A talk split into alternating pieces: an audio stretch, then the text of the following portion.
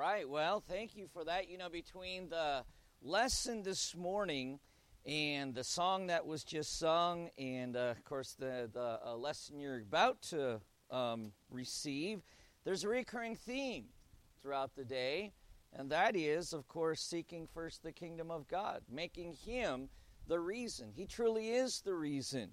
And so we're going to be in the book of Psalms this morning, Psalm chapter 27, the 27th Psalm, if you will. Psalm 27.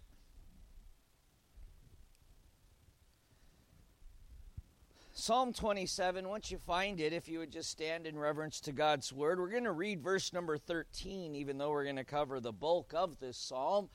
We're just going to uh, look at Psalm 27, verse number 13. Psalm 27, verse 13, where the psalmist says, I had fainted unless I had believed to see the goodness of the Lord in the land of the living.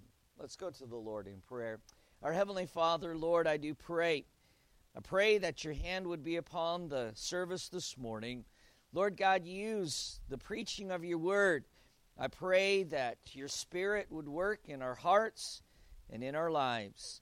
Father, truly that we will make those, uh, those uh, biblical choices today.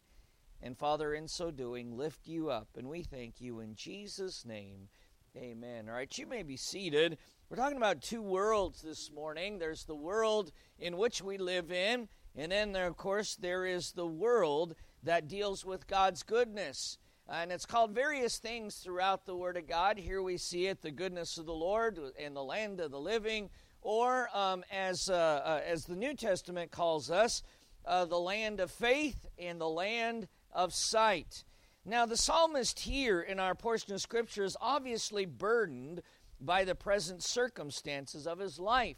As a matter of fact, he said, If not for the goodness of the Lord in this world, he said, I would have fainted. I'd have given up. I'd have thrown in the towel. And that's what that means uh, to, uh, to uh, just give in to all the pressures of society and the pressures of the land that we live in.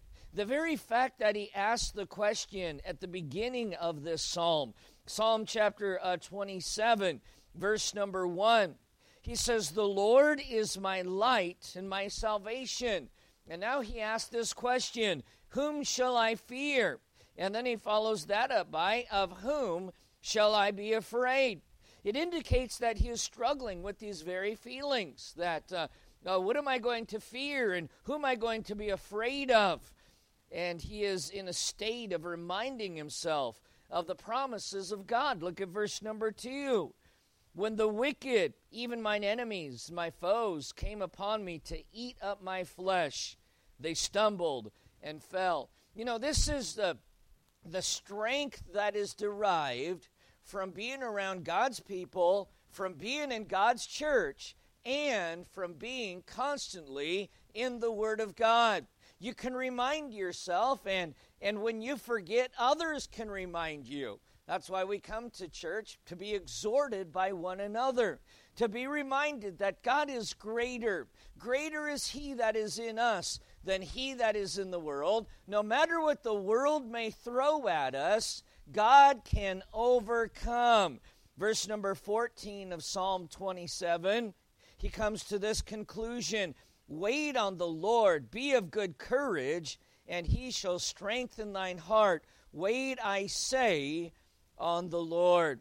So, as he's in this state of reminding himself of the promises of God, we are reminded of the fact that doubting the Word of God is a sin and it often leads to other sins. It often will lead to compromises in our lives. And though it is a sin, doubt just seems to come natural to us when the circumstances of life are not favorable. We all fall into that trap of doubting God's word and doubting God's promises and doubting the things that we have heard and then, of course, that's where compromise can creep in. Though it is sin and doubt seems natural, uh, we do have the tools to overcome the sin of doubt. Keep your finger here in Psalms 27, We're going to stay in the book of Psalms, but go to the uh, 119th Psalm, if you will. The 119th Psalm and verse number 9. Psalm 119 and verse number 9. The psalmist writes, Wherewithal shall a young man cleanse his way? By the way, doubt is one of those things that needs to be cleansed from our lives. Negativity is one of those things that need to be cleansed from our lives. Murmuring and complaining need to be cleansed. Whenever we think of, of being cleansed, we always think of these great abhorrent sins like, uh, like fornication, adultery. But actually, pride is one of those sins that needs to be scrubbed out of our lives. Doubting God is one of those sins that need to be scrubbed out of our lives. Verse number nine Wherewithal shall a young man cleanse his way? How can I get this sin out of my life? By taking heed thereto according to thy word. Simple obedience to the word of God will keep you from being negative. Verse number 10 With my whole heart have I sought thee. Remember the lesson we learned this morning, just a few minutes ago. Seek ye first what? The kingdom of God. With my whole heart, he says, I sought thee. Oh, let me not wander from thy commandments. Thy word have I hid in mine heart, that I might not sin against thee. And so now we look at verse number 27, and how is the psalmist overcoming these doubts that are in his that are in his heart, these doubts that are in his mind. Uh, I, I, am tempted to be fearful. I'm tempted to be afraid. I'm tempted to let the world overcome me.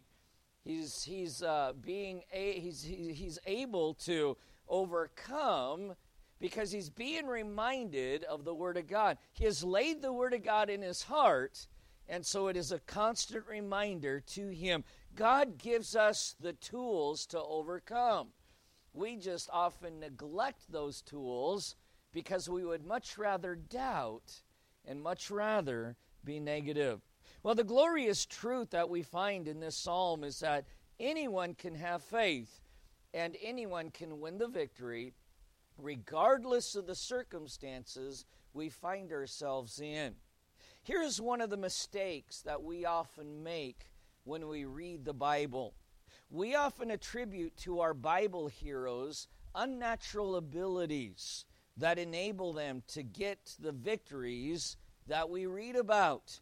And so we'll read about David overcoming. Well, you know, he has these unnatural abilities. And we'll read about uh, uh, Paul and Silas singing in jail. We'll say, well, they had, they had strength that I just don't have. And we'll read about our Bible heroes and we'll say, well, well, they could do that. We'll read about Joseph in the prison and we'll read about Joseph in the pit and, and we'll, we'll attribute to him some kind of unnatural ability, some Herculean ability that allowed him to get through. When the truth of the matter is, these were just normal people with the same doubts that you and I have the same problems. Actually, many of them had greater problems than we have. It's just that they took heed to the Word of God. And that was what enabled them to overcome in their times of trouble. St. David, who is probably the author of this psalm, reveals to us, he said, I would have, I had fainted unless I had believed Faith is what got him through, not some unnatural Herculean physical ability.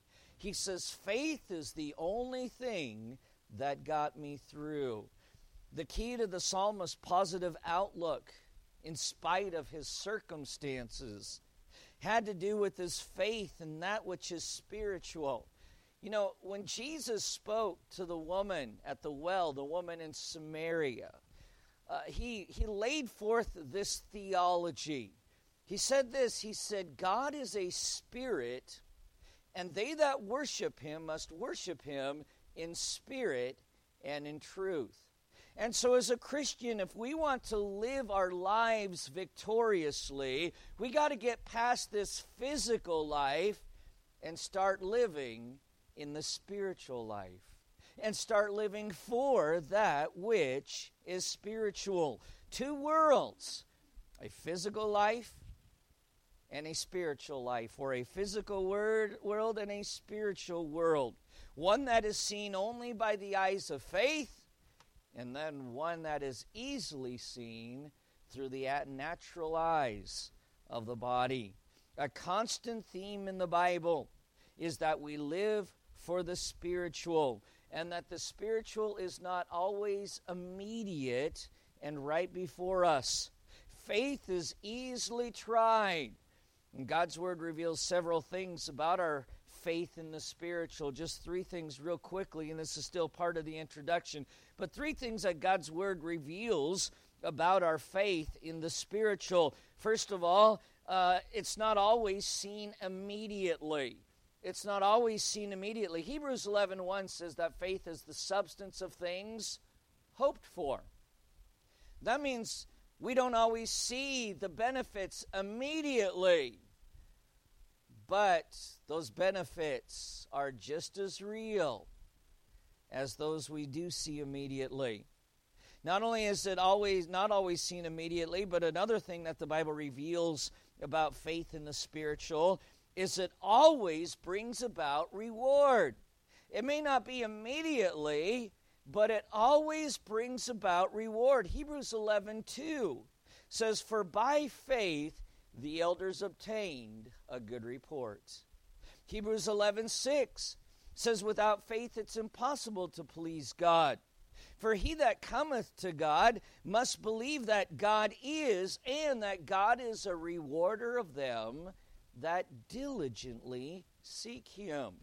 We have to seek him diligently because the rewards are not immediate. The benefits are not always immediate. It's not always seen immediately. It always brings about reward. And then the third thing the Bible reveals to us about that which is spiritual is it's not natural. It's not natural. It's not natural for us to uh, have faith in that which is spiritual because you and I have this idea well, show me. Seeing is believing. Although we don't always live according to that either, because seeing is not always believing. Sometimes we can see things that are not actually true. Boy, illusionists have certainly taught us that. I watched David Copperfield make the uh, Statue of Liberty disappear. Now, that's what my eyes told me. I know it didn't really disappear, but according to my eyes, that thing was gone. I don't know where it went. Uh, I don't know how it was done, but we do know this it did not really just disappear into thin air. There are two contrasting worlds in verse number 13, Psalm 27, verse number 13. One of these worlds, unless we are introduced to it, we will never see. Verse number 13, the psalmist said, I had fainted unless I had believed to see the goodness of the Lord. The other world we need no introduction to. It's the world we see each and every day. It's the world in which we live in. The Bible tells us in 2 Corinthians chapter 5 verse number 7 that we are to walk by faith and not by sight. So I want us to look at these two contrasting worlds. The world of faith and the world of sight. Or the world of the goodness of the Lord or the world the land here in which we live. I want us to look at these contrasting comparisons between these two worlds. And then I want to ask you, which world do you want to live in? So, the first thing that I want us to look at is as we consider the land of sight, the land in which we are living, or the land of the living, notice, first of all, it's a world of anxiety. Man, this world we live in is a world of anxiety. Notice the temptation found in verse number one, getting back to the, uh, what the psalmist said in the, the introduction to this psalm. Psalm 27, verse number one, he says, The Lord is my light and my salvation. And then he asked this question Whom shall I fear? Well, the question is presented because we have a temptation to fear the wrong things, to fear the things that are in the land of the living. This morning, the question was asked where does God fit? It's a good question because really God shouldn't fit in our lives, God should be our lives. And then we try to fit everything else in. But the problem is, is, is uh, we do it just the opposite in our work, in our play, and in everything else. We'll look on the calendar and and we'll prioritize and and God just we try to fit God in. And if that week God doesn't fit in because of my feelings or our circumstances or our priorities, well, then we'll try to fit him in the next week, which is totally contrary to the way God says we're supposed to live. Seeking first the kingdom of God and his righteousness, and then let everything else fit in its proper place. Well, when we live for this world, it's going to cause nothing but anxiety. Whom shall I fear? The psalmist asks. The word fear means to reverence or to regard or to lift up. Our temptation is to reverence the things of this world, to regard the things of this world, to make this world number one, and then try to force God to fit in to this world in which we live. It can be in reference to our priorities. You know, if God's the light and salvation, why would we have our priorities as such that He's not at the top of them? That He's not number one? If God is my light and my salvation, God is the reason, then why in the world would I put God off to try to fit everything else in? And why would we pay anything before paying the tithe first? The first fruits. Because God is my light and my salvation. Why would we show more respect to friends who schedule things during church? Family who will schedule things during our church services? Coaches who will insist that we show up to practice during church services? Or bosses? Why would we show them more respect than we do the Lord, who is the light and my salvation? You hear what the psalmist is saying? God is my light and my salvation. So, who should I reverence? Who should I regard? Matthew chapter 22, verse number 37. Jesus said unto them in Matthew 22, verses 37 and 38, Jesus said unto him, Thou shalt love the Lord thy God with all thy heart, with all thy soul, and with all thy mind. This is the first and great commandment. You know, you'll hear people say all the time, God never commanded us to be in church. He never commanded us to be in all the church services. Well, first of all, it's not true. Second of all, if it were true, I want you to think about that statement. I don't have to go to church. I don't have to go to all the church services. It proves nothing. Let me ask you this. When you took your wedding vows, did you vow in your wedding vows that you would come home every night? Is it written in your wedding vows I will sleep with you every night. I will come home every night. You know how silly it would be to say, well, it wasn't in my vows, so I can go wherever I want to. It wasn't in my vows, so, you know, just because I'm never home doesn't mean I'm not a good husband.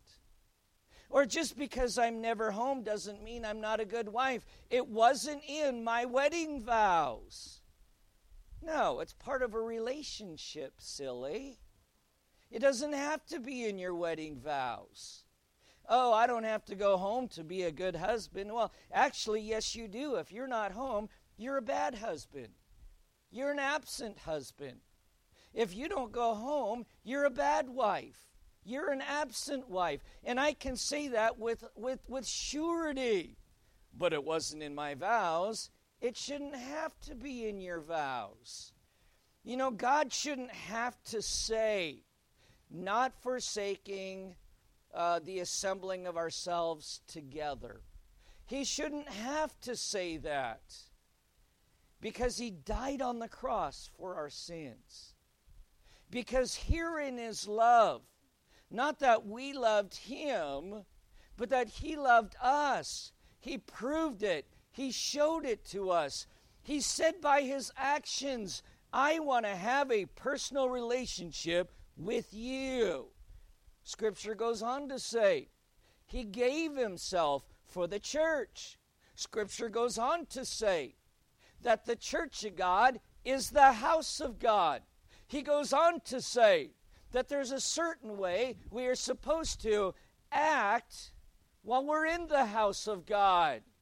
So to say, well, it wasn't in the vows, so I don't have to be to church. It says nothing about my Christianity. Can I say this? It says everything about your Christianity.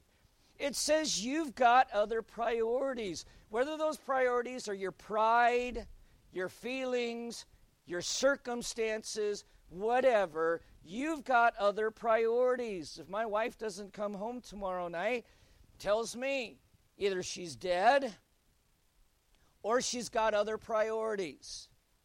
And you know what that does to me? It tells me I'm not a priority. And if day after day, if, if out of seven days in the week she comes home three, that's not, that's not very consistent.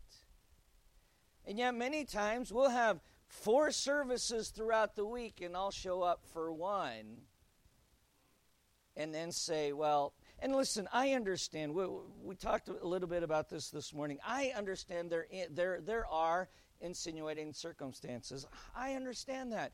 If you're sick, obviously, love us. Don't come to church.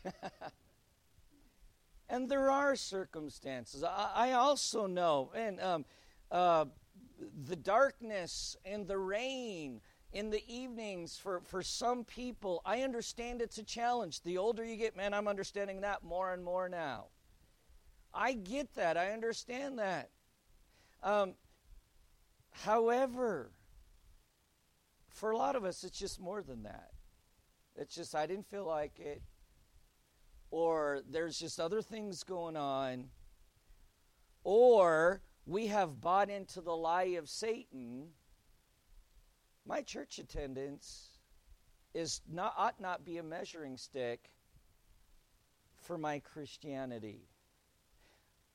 It is for everything else. Hey, if uh, you only attend work one day out of the week, you know what your boss thinks? You really don't care for your job. If you only come home three days out of the week, I'll even give you the benefit of the doubt. Four days. That's that's that's most of the week, over half of the week. You know what that says to your uh, your your wife or your husband? You have other priorities. Instead of giving God our best, He often gets our spare change. Instead of giving God our best, He often gets our spare time. Instead of giving God our best, He often gets a minimal effort and little meditation because we've exhausted ourselves throughout the week on the land of the living, the world in which we live in. The world that will bring us nothing but anxiety. It's a world of anxiety. A great song we sing says, Hear ye the Master's call. Give me thy best. For be it great or small, that is his test. Do then the best you can, not for reward, not for the praise of man. but simply for the Lord. So every work for Jesus will be blessed, but he asks from everyone his best. No, our talents may be few, and those talents may be small, but unto him is due our best, our all. Whom should I fear indeed? All reverence and regard belong to the Lord. Revelation 4:11 Thou art worthy, O Lord, to receive glory and honor and power, for thou hast created all things, and for thy pleasure they are and were created. But often we will say,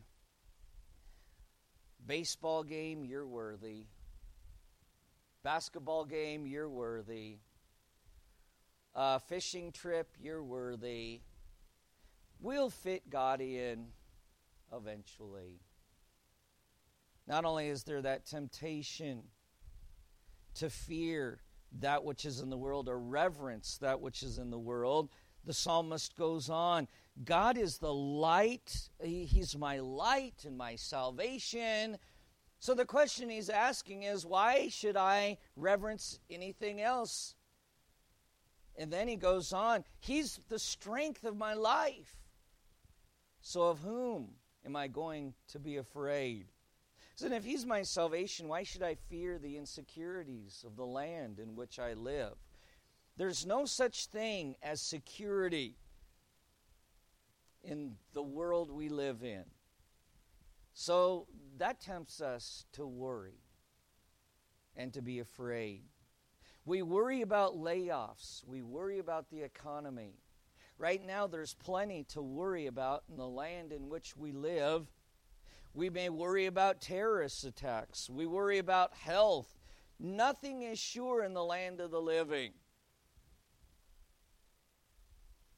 That's not to say we shouldn't be cautious, but we ought not fret.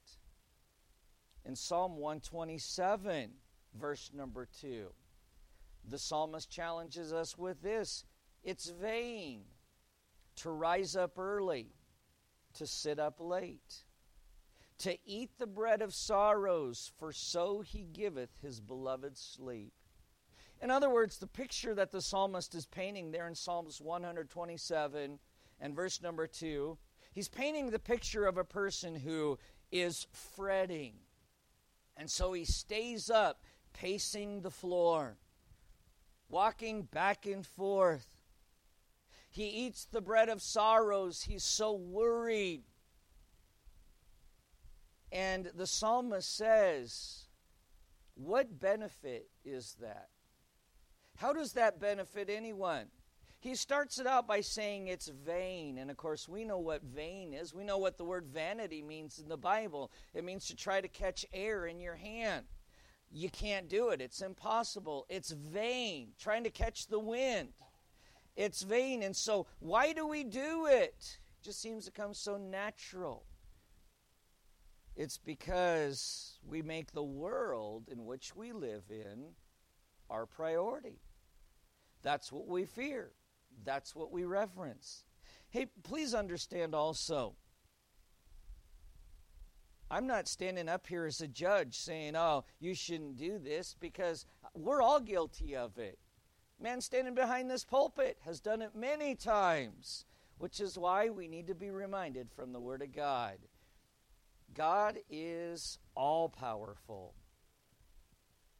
Whom should I reverence? Of whom shall I be afraid? Jesus answers the question Fear not them which kill the body, but are not able to kill the soul, but rather fear him which is able to destroy both soul and body in hell. The desperation of the psalmist's prayer, getting back to Psalms 27 this is what the world has to offer. Psalm 20, Psalm 27, now verse number 7. Psalm 27, verse number 7. The psalmist says, Hear, O Lord, when I cry with my voice. Have mercy also upon me and answer me. Why, why is his prayer so desperate? Because of the world he lives in. Verse 8 When thou sayest, Seek ye my face, my heart said unto thee, Thy face, Lord, will I seek. Hide not thy face far from me. Put not thy servant away in anger. Thou hast been my help. Leave me not, neither forsake me, O God of my salvation. Just further evidence of the anxiety found in the land in which we live. So there's the first contrast. The, the, the land in which we live is a land of anxiety. However, if we live by faith, the goodness of the Lord is a land of assurance. It's a land of assurance. As I said, everything in this world changes, and oftentimes for the worst. Many times, overnight, life can change. But God's land is a land of assurance. He's whom we should reverence, He's whom we should fear. We may be tempted to have other priorities, but God's the greatest priority of them all. If I make something else my priority, eventually that something else is going to change. If I make my kids a priority, and I challenge this with, with parents all the time, particularly moms, don't make your child your priority. Don't make your child or your children your God because it'll do nothing but disappoint you in the end. Because our whole point is to raise up our kids to leave us. That's the point. We are to raise them to be independent so that if God does call them on the other side of the world, that's what we raised them for. Scripture says we're to raise them to leave father and mother and cleave to their spouses cleave to God's will. We may be tempted to have other priorities, but let us think that, or, or, or let us consider that God wants us to lay our lives down as a sacrifice. Matter of fact, Romans chapter 12, verse number 1 present your bodies a living sacrifice, holy acceptable unto God. That's not exceptional service, that's reasonable service. We will be inconvenienced for things that really don't matter, yet we refuse to be inconvenienced for the King of Kings. Consider the investment in training, providing for, and maintaining a dog. And I say that because it's one of the first it's one of the first things, uh, comparisons that are made when we compare what we put into our pets in this country in Christianity as opposed to what we put in towards missions. Consider the investment in attending, uh, attending a ball game. Um, a lot goes into it. Boy, if you want to go see a Blazer game, now, throughout my years living in this area, I think I've gone to maybe I think I've gone to four, maybe five Blazer games. And I haven't paid for a single one of them. But there was one time, I'll just use one example. There was one time we had a foster son, and he was given from the Boys and Girls Club these free tickets to go to a Blazer game. Well, at that point, I'd never been. So I was like, wow, free tickets to a Blazer game. Let's go. Well, then there's the investment in time to get to the Blazer game. That's a major investment. Then keep in mind, I didn't pay for the tickets. The tickets were free. But there was an investment in gas to get to the Blazer game. And then there was an investment in parking to park at the Blazer game. And then, of course, you walk in and they're like a bunch of seagulls mine, mine, mine, mine. Everybody wants your money as soon as you walk into that place. Here's a program. I'll take a program. 10 bucks. You can have your program. I don't want a program. Everything costs money. And then, of course, we know food's a major investment when you go to a Blazer game. So, you know, even if you don't buy the food and you don't buy the ticket, you've spent a lot of money and a lot of time just for entertainment. And of the five games I've gone to, they've lost three or four of them. So it wasn't even good entertainment. And yet there's people that'll go to every single Blazer game. Listen, I'm not against the Blazers. I'm not against sports. I love sports. I, I grew up loving sports as a passion, but I have seen it go from becoming from being entertainment to becoming a god in our society. The and what an investment. And I think about the investment that parents make for their kids to play sports. Well, you got to get them into the sport, and that's going to cost money. And then, of course, they need a uniform. That's going to cost money. And then, of course, they need to practice every single day. That's going to take time. That's going to take money running them back and forth. And then there's all kinds of sacrifices that need to be made. Again, Pastor, you think we shouldn't put our kids in sports? I think sports is a great thing. But I think we ought to treat it for what it is entertainment and not God. And God should always come before entertainment. Of course, God should come before everything because He's my light and my salvation. He ought to be at the forefront. Not only should we reverence Him, first and foremost, He's our fortification. Psalm 27, verse number 1. I know this seems repetitive. The Lord is my light, my salvation. Whom shall I fear? Reverence. The Lord is the strength of my life. Of whom shall I be afraid? You know, it's funny to watch, getting back to sports, it's funny to watch kids in football practice without pads and helmets. And that's how they practice at first when, when practices first start. They're a little bit hesitant. But when you put those helmets on their heads and those pads on their shoulders, all of a sudden they think they're invincible. It's because they've been fortified in regards. The comparison is this God's fortified us. So why do we live our Christian lives so timid? A mighty fortress is our God, is what the song says. The psalmist says he's, he's my, the strength of my life. Paul writes that we've been given the spirit of power, not of fear. We should not be timid when it comes to living for the Lord. We should not be fearful when it comes to witnessing to others. The Lord is the strength of my life. Of whom shall I be afraid? Job displayed in his trial and affliction assurance when he said, I know that my Redeemer liveth. Job, how can you say that? You lost everything in one day. Well, I, don't live for this life. I knew going into it this life can change in a day, and for Job it did. He lost everything in one day. Well, Job, what do you think about your Redeemer now? Hasn't changed a thing.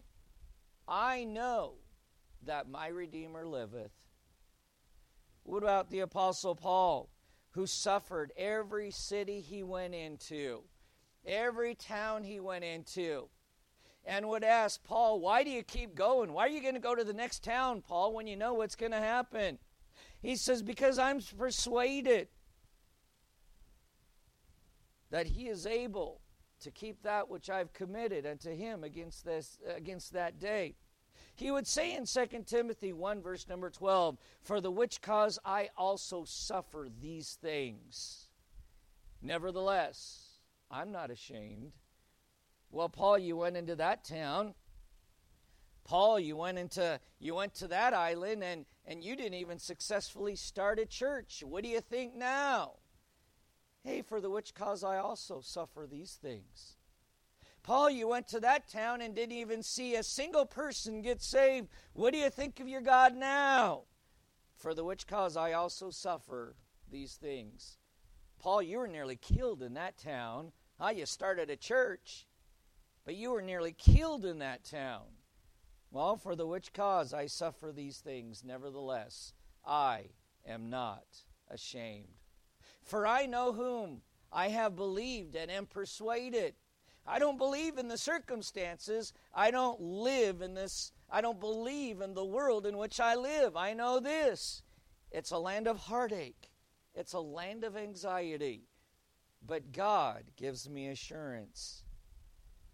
Though Satan would have us doubt, God's word reminds us in Romans chapter 8, verse number 38, that neither death, nor life, nor angels, nor principalities, nor powers, nor things present, nor things to come, nor height, nor depth, nor any other creature shall be able to separate us from the love of God which is in Christ Jesus our Lord.